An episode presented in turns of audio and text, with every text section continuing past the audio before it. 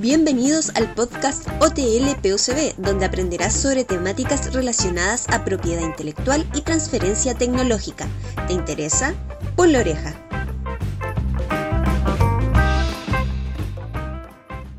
Muy buenas tardes y bienvenidos al primer capítulo del podcast de la OTL PUCB, dirigido a toda la comunidad universitaria de la Pontificia Universidad Católica del Paraíso y por supuesto a todos aquellos oyentes que quieran informarse sobre el trabajo que hace nuestra oficina en temáticas contingentes acerca de propiedad intelectual y transferencia tecnológica. Espero que estén muy bien. Les comento que recién estamos empezando en este tipo de plataforma, la cual nace con el fin de llevar contenido creativo y diverso hasta sus hogares. Y hoy me encuentro precisamente con dos miembros de la OTL. Primero que nada, presentarle a Santiago Prat, abogado y asesor jurídico de la oficina y también coanimador de este espacio. Santiago. Hola, ¿cómo están? Un gran saludo a todos. Qué bueno vernos también por esta vía y escucharnos también. Y también tenemos a nuestra invitada el día de hoy, Macarena Rosenkrantz, directora de la Oficina de Transferencia y Licenciamiento de la PUCB. Hola Antonia, hola Santiago, muy contenta de poder llegar a toda la comunidad a través de esta plataforma. En, esta, en estos momentos tenemos que aprovechar todos los recursos que tenemos disponibles, así que muchas gracias por la invitación. Así es. Bienvenida Macarena. Oh, Tienen muchas razones que estamos pero aprovechando todos los mecanismos, canales eh, que nos permite eh, la pandemia y nos estamos tratando de adaptar con alto ánimo, alta energía y, en este contexto también estamos muy presentes en las redes sociales y mm, hemos, estamos haciendo un concurso en nuestro Instagram que es arroba OTLPUCB, donde estamos eh, sorteando un, regalo súper bonito y lo hemos invitado a participar em, en esta idea de fomentar un poco la, cultura de transferencia tecnológica, patentamiento, y los fuimos invitando a que nos comentaran con eh, mujeres inventoras del siglo XX. Y ahí hemos hecho una selección y, y, al final nos hemos quedado con uno de los comentarios de esta semana y Antonio nos va a comentar en esta sección que hemos denominado un poco eh, ¿Sabías qué? Esta cortina nos indica vamos a nuestra sección de ¿Sabías qué? Sí, contarles que igual hubo una, hay una gran participación de seguidores, estoy impresionada. Y uno de los que más se repitió fue el de la inventora Hedy Lamar, nacida en Viena el año 1914 y creó el sistema de comunicaciones denominado técnica de transmisión en el espectro ensanchado. Eh, ¿De qué consiste esta técnica? Es una técnica de modulación que se utiliza en telecomunicaciones para transmitir datos digitales y por radiofrecuencia. Es en este invento en el que se basaron todas las tecnologías inalámbricas que disponemos en la actualidad. Es impresionante lo que hizo eh, esta inventora. Eh, contarle un poco que fue, fue patentado el 11 de agosto de 1942, pero lamentablemente nunca ganó dinero por él. Eh, y yo les voy a decir, un dato curioso es que fue la primera mujer en protagonizar un desnudo en la historia del cine, en la película Éxtasis. Es decir, no solo fue una inventora, no solo fue una ingeniera, sino también fue actriz. ¿Qué les parece? Una, una, gran mujer, adelantada a su época, mira, imagínate, talentosa como actriz eh, y muy reconocida y también eh, inventora. Una gran, un gran personaje de la historia yo lo encuentro impresionante, cómo pudo hacer todo eso en, el año 1914, no sé, lo encuentro una mujer, una super mujer. Fue muy visionaria toda la tecnología que actualmente es la que estamos utilizando y que nos permite estar muy conectados en situaciones como esta. Así que importante el reconocimiento que le hacen y la descripción que hiciste, Antonia. Bueno, eh, ahora eh, quisiera pasar a otra sección, eh, una entrevista que le vamos a hacer a nuestra invitada, Macarena Rosenkrantz. Quisiera preguntarte un poco sobre el trabajo que está haciendo la Oficina de Transferencia y Licenciamiento. ¿Cómo nace la OTL? Bueno, la OTL nace a fines del año 2011, cuando también nacieron las oficinas de transferencia en la, en la mayoría de las universidades del país. nace como la adjudicación a un proyecto Corfo, ¿ya? que nos permitió crear la Oficina de Transferencia y Licenciamiento. Y la idea un poco, donde no, no había nada regulado, no teníamos ninguna normativa interna en lo que era propiedad intelectual y transferencia del conocimiento, la idea fue poder generar una cultura al interior de la universidad, en nuestro caso de la Pontificia Universidad Católica Valparaíso, en la comunidad universitaria, los investigadores, los académicos, los estudiantes, sobre propiedad intelectual y también ir ordenando la casa, porque si no hay nada regulado, nada que te diga cómo hacer las cosas en estas materias, eh, es muy difícil llevarlas a la práctica. Entonces, fue eh, el año 2011 una etapa, 2012, desde el 2012 al 2014, unos años de primero de crear la oficina. Eh, de contratación de profesionales, de generación de capacidad de los profesionales, porque tampoco ninguno de nosotros sabía mucho del tema. Eh, teníamos conocimiento quizás de propiedad intelectual, pero todo lo que era transferencia del conocimiento estaba eh, recién organizándose en el país. Así que fue toda una etapa de implementación y también de reconocimiento institucional que la universidad eh, se, reconociera la oficina de transferencia como la entidad encargada de todo lo que es la protección del conocimiento y llevarlo a la sociedad y que los investigadores pudieran eh, ver el valor de su propio conocimiento, del conocimiento que ellos generaban y cómo éste podía dar una solución a tantas problemáticas actuales que tenía la industria, la sociedad en general. Así nace la, la UTL. Y en esa es una linda historia y ya varios años ya, casi más de ocho años. Eh, ¿Cuáles son, a tu juicio, los principales objetivos o la, misión y visión? Un poco si tú tuvieras que presentar en, pocas palabras cuál es el rol, cuáles son los objetivos, cuál es la misión de la oficina al interior de la comunidad universitaria. El rol de la oficina, el corazón principal es ser un puente, un canal de comunicación entre el conocimiento que genera los investigadores, los estudiantes, la universidad en general, con la industria. La industria son las empresas, las que eh, llevan las soluciones a la sociedad en general. Entonces son lenguajes muy distintos, son mundos muy distintos que muchas veces eh, la conversación se dificulta. Los tiempos son distintos. Entonces la UTL tiene el rol de ser esa conexión, de hacer ese match, de poder levantar qué tenemos en la universidad, qué capacidades tenemos, qué línea de investigación, qué productos, qué servicios, qué procedimientos son útiles para responder a estas necesidades que existen en este otro mundo, que son las empresas o el sector productivo, y poder eh, llegar a un acuerdo y negociar y poder transferirlo, y de esa manera llegar la solución a la sociedad. Entonces, ser ese canal de comunicación, ese puente. Y, y en ese sentido también internamente tenemos un fuerte trabajo de generación de cultura, eh, y de levantamiento de capacidades y de hacer nuestras evaluaciones correspondientes. Y también una fuerte actividad externa con el sector productivo, vincularnos. Y, un poco el objetivo de estar acá también es poder llegar al, a más personas, a más interesados, a la industria, eh, a emprendedores, eh, que, a este, esta información también les pueda ser útil. Y en eso hemos ido estado trabajando mucho durante estos casi 10 años. Maca, eh, respecto a lo que estabas hablando, eh, me gustaría saber eh, el trabajo que están haciendo en la OTL. ¿Qué, eventos tenemos actualmente? ¿Cuál es su relación con las empresas, su relación con las universidades? ¿Qué se está haciendo actualmente en la OTL? Bueno, lo, voy a comentar yo, pero también Santiago, que es un actor muy importante en esto, lo, me puede ir complementando. nosotros hemos tratado de desarrollar un fuerte trabajo a nivel regional y nivel nacional. ¿ya? A nivel regional colaboramos fuertemente con las otras oficinas de transferencia de la región, con las eh, oficina de transferencia de la Universidad Santa María y de la Universidad del Paraíso, y también llevamos una relación de colaboración de años, cerca de ocho años, donde nos ha permitido también conformar un CATI, que es un centro eh, de apoyo a la transferencia y la innovación que está, eh, apoyado por la Organización Mundial de la Propiedad Intelectual y por el Instituto Nacional de Propiedad Industrial, eh, que nos permite prestar una asesoría en todo lo que es temas de protección del conocimiento a la comunidad de la región de Valparaíso.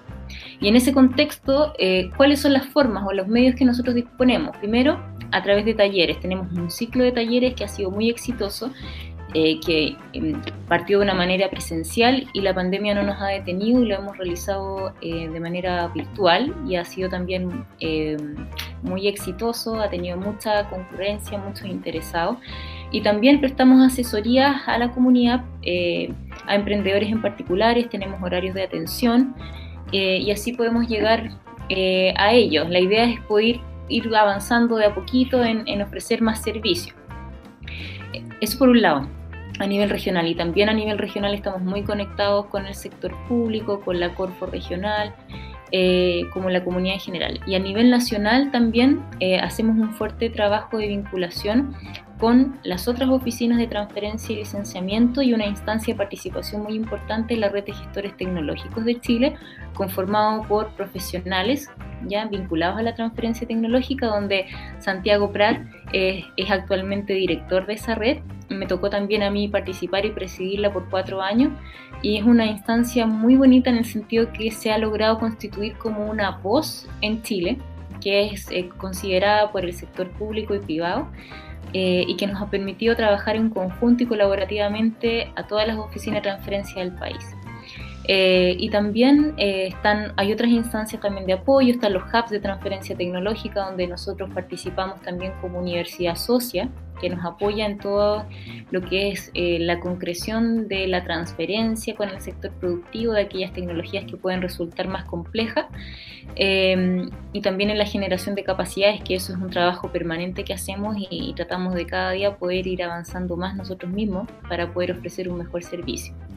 Entonces, durante estos 10 años se han ido creando distintas eh, orgánicas, distintas eh, se han ido sumando profesionales, nos hemos ido capacitando y la idea también es vincularnos fuertemente con el sector productivo en este trabajo colaborativo. Creemos que todos juntos podemos agregar mucho más valor y tener una oferta mucho más rica eh, para aquellos quienes demandan las tecnologías de, de las universidades y de las entidades generadoras de conocimiento en general.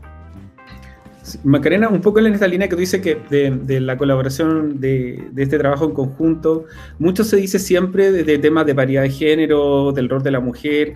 Pareciera ser que en estos temas de, innovación, de transferencia tecnológica, de propiedad intelectual, el rol de la mujer es súper importante.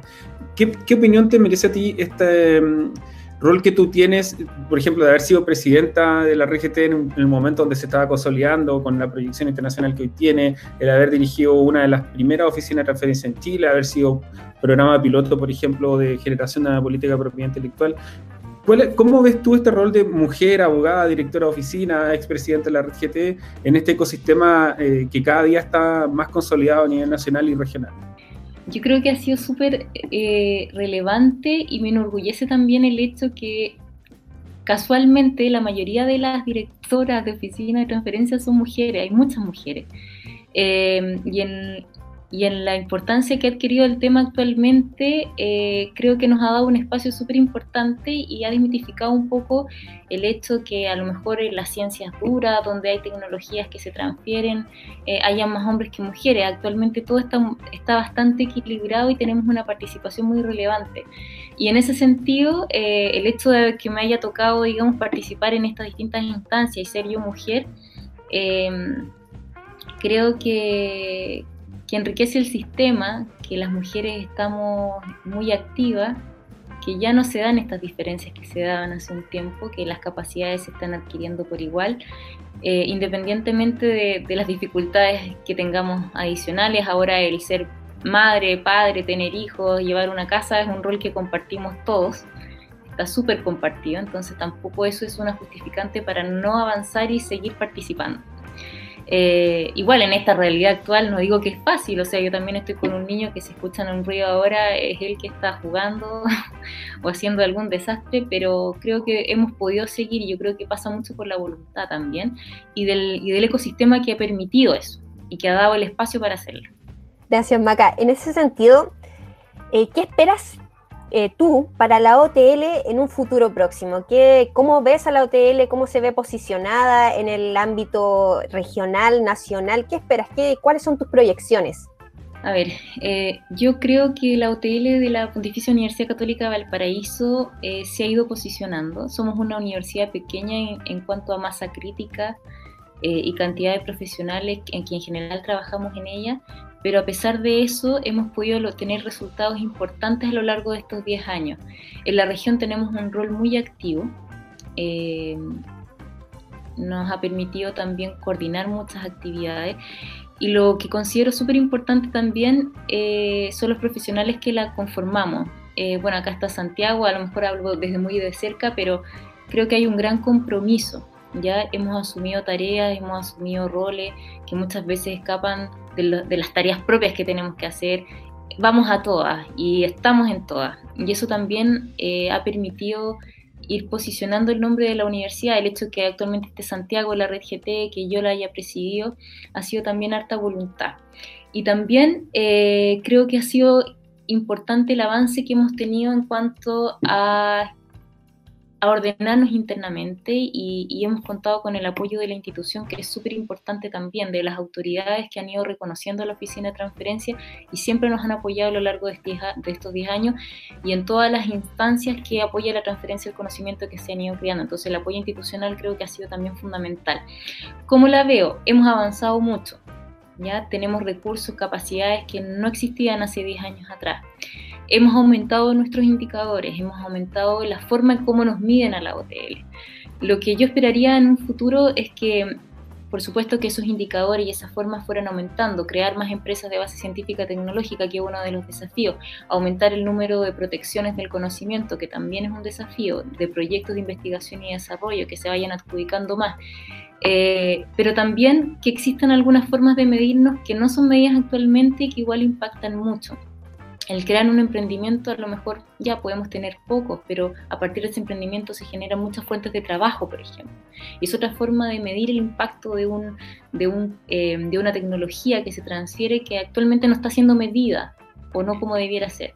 Entonces, si bien como la veo posicionada a nivel eh, regional, que creo que ya lo está, más a nivel eh, nacional, y también que se puedan medir otros impactos que actualmente eh, se están dando y no se están midiendo. Eso me gustaría que pasara y así la veo también.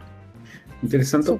Macarena, un poco, ¿cómo le, podríamos contar a la comunidad de la PUCB cómo, cómo ellos se ponen en contacto con la oficina, cuáles son los canales? Eh, ¿Cómo, ¿Cómo, lo hacen? Porque alguien lo puede estar escuchando y decir, oye, yo quiero conversar con Macarena. ¿Cómo, ¿Cómo llegan a la oficina de transferencia y licenciamiento? Bueno, hace unos meses atrás le hubiese dado un número de teléfono fijo, un mail y una oficina. Pero actualmente estamos muy activos. Eh, a ver, tenemos las redes sociales que las estamos revisando constantemente y en eso tú, Antonia, has sido fundamental, nos has movido todo nuestro sistema virtual que ha tenido muy buena recepción. Estamos en Instagram, en, Facebook, en LinkedIn. Eh, nosotros también eh, tenemos nuestros correos electrónicos que los estamos publicando también a las redes sociales. Tratamos de responder a todas las consultas en la, brevedad posible. Y también a través del CAT, es otra forma que tienen la, gente de contactarnos. Eh, nuestros investigadores a través de la misma vicerrectoría de la cual dependemos, también saben que les prestamos un apoyo y un servicio en todos los proyectos de investigación que están ejecutando, llegan a nosotros y los alumnos que están vinculados a sus equipos también. Eh, estamos participando también activamente con las otras instancias y otras direcciones, como la Dirección de Innovación y Emprendimiento, Dirección de Incubación y Negocio, la misma Dirección de Investigación a la cual pertenecemos, donde hay llegamos a otros públicos, otros emprendedores, otros eh, otros actores. Y, pero estamos súper dispuestos y, esta forma virtual, Santiago, se ha movido bastante y, nos mantiene súper conectados.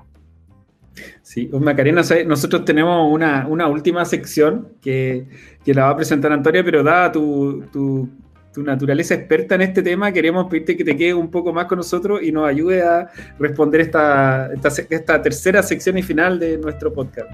Pero claro, que entretenido.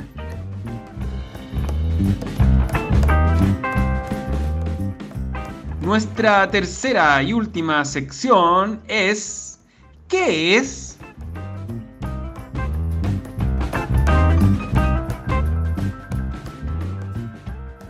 Bueno, eh, la sección se llama ¿Qué es? Bueno, antes reiterarles que quedan todos invitados a hacer las preguntas necesarias. Tenemos abierto todos los canales de Instagram, Facebook, Twitter, LinkedIn, como decía Macarena, para que nos puedan hablar, consultar.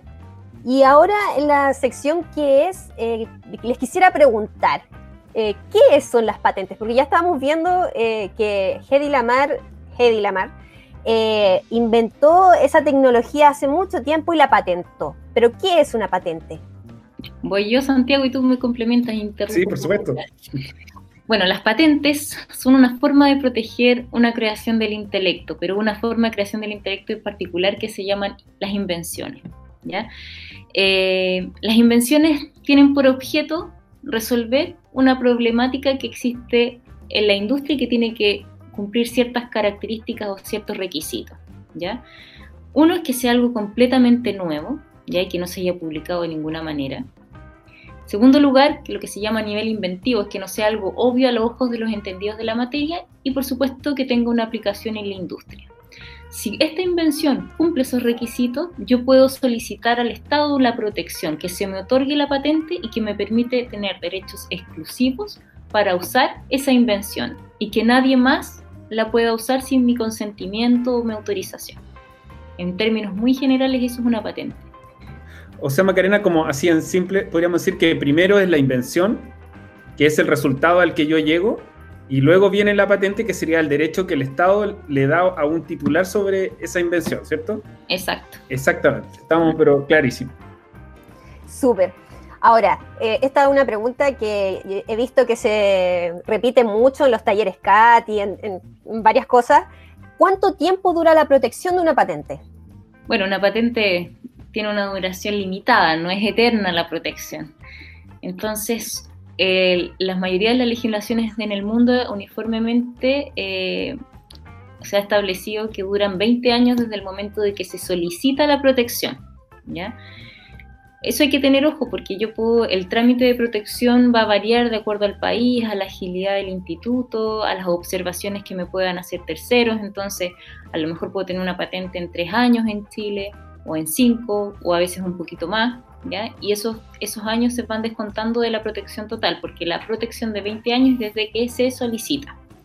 Y después, ya cualquier persona puede hacer uso de la tecnología, pasa lo que se denomina dominio público. Claro, importante destacar que Chile, bueno, hay cuando hay gente que tiene, ha tenido mala experiencia, dice que las patentes demoran mucho en Chile porque también teníamos una legislación un poco más compleja anteriormente, pero yo diría que hoy día, de hecho, el otro día con Macarena revisábamos una patente que se había concedido un tiempo récord para, nuestro registro y era algo así como dos años, entonces los procesos se han agilizado y tenemos por otro lado el extremo, por ejemplo, de países como en Brasil, donde el promedio tiende a los 7, 8 años. Entonces, dentro del contexto internacional, diríamos que Chile es bastante rápido y ágil. Y además, eh, INAPI es oficina receptora del, del, PCTI, también oficina, eh, está muy bien posicionada a nivel internacional la INAPI como oficina de patentes. Súper. Ahora, ¿existe una patente mundial? Pregunta a, los dos. sí, yo, puedo decir, yo, yo, puedo decir al tiro que no, pero Macarena ahí precisa. Es importante eh, señalar que la protección que otorgan las patentes es territorial. ¿Ya? Los derechos se otorgan en el país donde yo solicito la protección. Si yo solicito una, una patente en Chile, esa protección es para Chile, ¿ya? Si quiero que esa protección abarque otros países, tengo que eh, ir a ese país y para eso hay tratados que me permiten de una manera más fácil llegar a un número más grande de patentes, pero es territorial. Pero ahora, ojo, que para analizar eh, uno de los requisitos de, para, eh, que dé lugar a la, a la patente de invención, que es la novedad, que es decir, que no existe en ninguna parte del mundo, ese requisito se analiza a nivel mundial. No obstante, la protección es territorial. Eh, si existe lo mismo en otro país, independiente que yo no haya solicitado la protección, ese requisito hace que se caiga mi solicitud. ¿Por qué? Porque ya existe en otro lado. Claro, ahora lo bueno de esto, de que sea territorial, es lo que mencionaba Macarena recién sobre el dominio público, porque si es que se cumplen los plazos para entrar, por ejemplo, si tú estás en PCT, pasa los 30 meses y luego esa solicitud no ingresó a un país, quiere decir que cumplió los plazos, obviamente, esa solicitud pasa al dominio público. Entonces también es interesante en países como el nuestro eh, donde tenemos harta información tecnológica disponible en las patentes que precisamente están de dominio público y eso están así. De hecho, estuvimos celebrando hace unos pocos meses el Día de la Propiedad Intelectual y tuvimos una exposición dedicada al dominio público. La pueden revisar en nuestras redes sociales, está ahí disponible. Eh, y lo que significa es que ustedes pueden acceder a tecnología de primer nivel mundial de manera completamente gratuita. Y eso es alucinante si tú lo, lo, lo empiezas a analizar y revisas todas las posibilidades que hay. Bueno, finalmente y en honor al tiempo, para ir cerrando esta entrevista, eh, ¿qué tipos de resultados se pueden proteger? A ver, lo que se puede proteger eh, en general o por patente. Por patente, por patente yo puedo proteger un producto, un procedimiento, ¿ya? Y puedo, una misma solicitud de patente puede comprender ambos o uno solo, ¿ya? Eh, no sé, si llego, por ejemplo, a un producto que consiste en un biofungicida, pero desarrollé también para llegar a eso un procedimiento que también cumple los requisitos, puedo proteger tanto el procedimiento como un producto. ¿ya? O a lo mejor solamente el producto porque el procedimiento que yo utilicé ya era conocido, ¿ya? o era de un tercero en el cual me concedió los derechos para poder usarlo y llegar a este producto nuevo. ¿ya? Pero básicamente procedimientos y productos. Claro, solamente como para, complementar que esos productos pueden también ser, por ejemplo, dispositivos, máquinas, puede ser tecnología aplicada, pueden ser, por ejemplo, en algunos, en algunos hipótesis pueden darse también consorcios, por ejemplo, bacteriales o, o, consorcios microbiológicos, bacteriófagos. O sea, cuando hablamos de productos y métodos, se habla obviamente de una manera general. Em, en la verdad que amplio el espectro de las cosas que se pueden patentar. Así que eso ha sido un... Yo lo pasé súper bien. ¿sí? Me gustaría complementar algo y solamente para dar pie a un futuro entrevista, que una, si proteger algo como patente no significa que no pueda concurrir otra forma de protección. ¿ya? Que no pueda concurrir una marca, algún tipo de derecho de autor, etcétera. Hay que analizar la estrategia y me imagino que eso va a ser eh, materia de otras, de otras entrevistas. Perfecto, queda hecha la invitación entonces, Maca, te vamos a esperar, quedan las puertas abiertas y eh, nos, vemos en el próximo capítulo. Eh, recordarles que este es el, el, primero, ojalá de varios, porque esto es como una especie de, no sé, de piloto, vamos a ver si nos va bien. Eh, y eso, gracias Santiago, gracias Maca, nos vemos en el próximo capítulo, que estén súper bien y ojalá vernos. Sí, muchas, gracias. Gracias Macarena por, asistir, a Antonio también y, y, a todos los que nos están escuchando a través del podcast de la OTLPUCB.